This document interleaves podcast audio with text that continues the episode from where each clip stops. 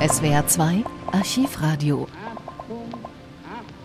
Wer in den Anfängen des Rundfunks Radio hören wollte, brauchte eine Genehmigung. Dafür war eine Prüfung erforderlich. Der Architekt Alexander Geist aus Pforzheim gehörte zu denen, die eine solche Prüfung schon 1924 absolviert haben und der später bei anderen die Prüfung abgenommen hat. Aber schon vorher, im ersten Rundfunkjahr 1923, hat er sein eigenes Empfangsgerät gebaut. In einem Interview vom 26. November 1958 erinnert er sich an diese Zeit. Vor wenigen Wochen wurde der Deutsche Rundfunk 35 Jahre alt.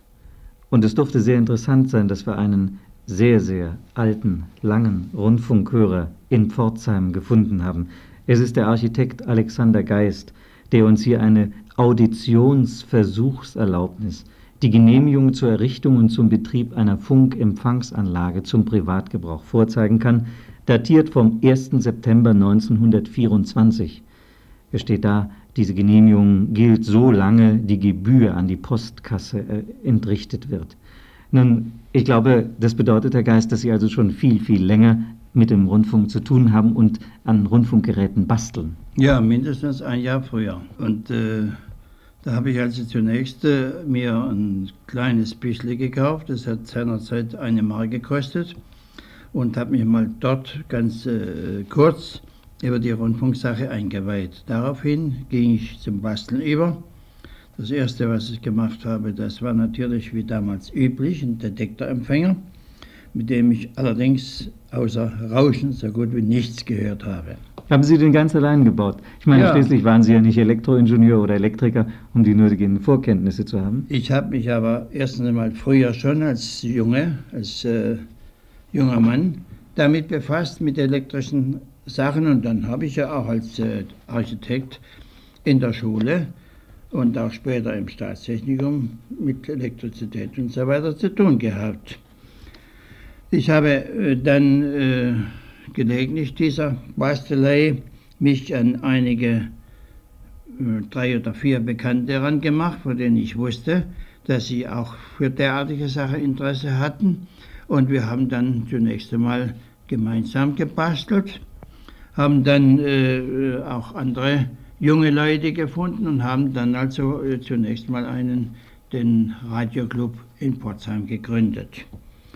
Diesem Radioclub sind gleich eine ganze Anzahl Leute beigetreten und äh, so war es dann, dass wir eben gemeinsam äh, basteln konnten und zwar in meinem Büro an einem großen Tisch saßen wir äh, drumherum und hatten eben jeder nach seiner Sache gebastelt. Natürlich, mit der Zeit haben wir eben auch äh, Röhrengeräte gebastelt, weil man eben mit einem Kristalldetektor äh, so gut wie nichts hören konnte. Interessant ist ja dabei, wohl Herr Geist, dass Sie selbst mit dem Radioclub Prüfungen für diejenigen abnehmen mussten, die überhaupt eine Genehmigung zur Errichtung einer Empfangsanlage bekamen. Ja, das ist richtig. Also die Leute, die äh, dann die Audionsversuchserlaubnis wollten, das heißt also, ein anderer hat überhaupt keine höhere Erlaubnis gekriegt, die mussten zunächst einmal äh, einen Kurs mitmachen, den wir durchgeführt haben. Und zwar hat äh, ein Herr Professor Keller vom Gymnasium hat die theoretischen Vorträge gehalten.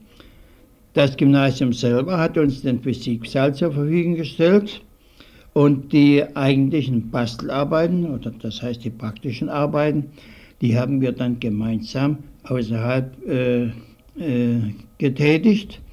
Und äh, so musste dann, nachdem eben die Leute genügend geschult waren, mussten sie dann zur Prüfung vor einer Kommission, der also zunächst der Herr Professor Keller, dann ein Herr, dessen Namen ich leider nicht mehr weiß, von der, von der Post, also vom, vom Telegrafenamt und meine Wenigkeit äh, als Kommission da waren. Die mussten diese Prüfung abnehmen und die äh, entsprechenden Bescheinigungen ausstellen. Die waren natürlich damals äh, nicht sehr leicht, obwohl es schon Leitfaden, Leitfäden gab, aber äh, es war eben immer eine neue Sache. Sind einige durchgefallen? Ja, es hat auch Durchgefallene gegeben, die nachher das nicht verstehen konnten. Wir können uns heute gar nicht mehr vorstellen, dass man eine Prüfung machen müsste, um ein Rundfunkgerät zu bedienen. Heutzutage bedienen es drei-, vierjährige Kinder. Und ja. das Einstellen der Sender ist doch wirklich etwas leichter geworden. Was haben Sie denn früher für Sender gehört, Herr Geist? Ja, wir haben eigentlich ursprünglich nur London in der Hauptsache gehört. Erst später kam äh, natürlich Stuttgart dazu. Der Stuttgarter Sender war ja, der damals in Feuerbach stationiert war, war reichlich schwach. Und äh, man musste schon einen ziemlich guten Apparat haben, um von diesem überhaupt etwas zu hören. Was kostet in den Jahren so äh, 23, 24, 25 überhaupt ein Rundfunkgerät? Tja, ich habe es selbst Interesse halber mir mal während unserer Basteltätigkeit einen Apparat gekauft und habe dafür sage und schreibe 800 Mark bezahlt. Es war ein Vierröhrengerät und äh, ich habe dann als Bastler aus Interesse dann mal das Ding auseinander gemacht und habe gefunden, dass das, was da drin verwendet war, höchstens 50 bis auch 60 Mark wert gewesen war. Der Kasten war viel größer als das, was drin war, hat also von außen äh, kolossal äh, ausgesehen, aber im Innern war nichts drin. Und Herr Geist, Sie haben ja auch große Geräte gebaut. Ja, wir haben natürlich von den kleinsten bis zum ziemlich größten Apparat gebaut. Was war Ihr größter Apparat? Den letzten Apparat, den ich gebaut habe, der hatte also, der Apparat selber, hatte acht, acht Röhren und dann außerdem noch das Netzgerät. Ja, und laut Zeichnung hier füllt er einen ganzen Wohnzimmerschrank. Ja, mit den, mit den Zusatzgeräten, Kurzwellengeräte und dem Netzgerät und so weiter, was heißt dazu gehörte, war das ein richtiger Schrank. Ja, es ist bedauerlich, dass Sie nichts mehr von Ihrem ganzen Material haben. Ja, leider ist dieser, dieser Apparat, den haben wir die Franzosen beschlagnahmt seinerzeit und als ich da wieder zurückkam, war der größte Teil natürlich zerstört und ich musste ihn nachher wieder aufbauen. Äh, interessant ist auch, äh, was Sie uns von den Rundfunkkonzerten erzählten, die Sie veranstaltet haben zur Werbung für den Rundfunk. Ja, also während der Zeit des Radioclubs, in der Anfangszeit, in den ersten Jahren, hat uns der Stuttgarter Sender Direktsendungen übermittelt, die wir in unseren äh, Clubabenden und auch im besonderen Familienabend zum Tanz und so weiter verwendet hatten. Und das hat natürlich eine kolossale Werbung für den Rundfunk bedeutet. Und man hat äh, mich sehr darum angetan, dass ich eben immer und immer wieder, hauptsächlich sonntags, Vorführungen im Freien äh, veranlasst habe. Da standen oft bis zur, bei grimmester Kälte, oft hundert und noch mehr Leute vor meinem Hause, die den Sendungen zugehört haben. Ja, nun, das gibt es nun nicht mehr. Jetzt heißt es, das Gerät auf Zimmerlautstärke stellen. Aber etwas ist gleich geblieben, das sehe ich hier an Ihrer privaten äh, Versuchserlaubnis zur Empfang der Rundfunkanlage von 1924. Auch damals war die Rundfunkgebühr 2 Mark.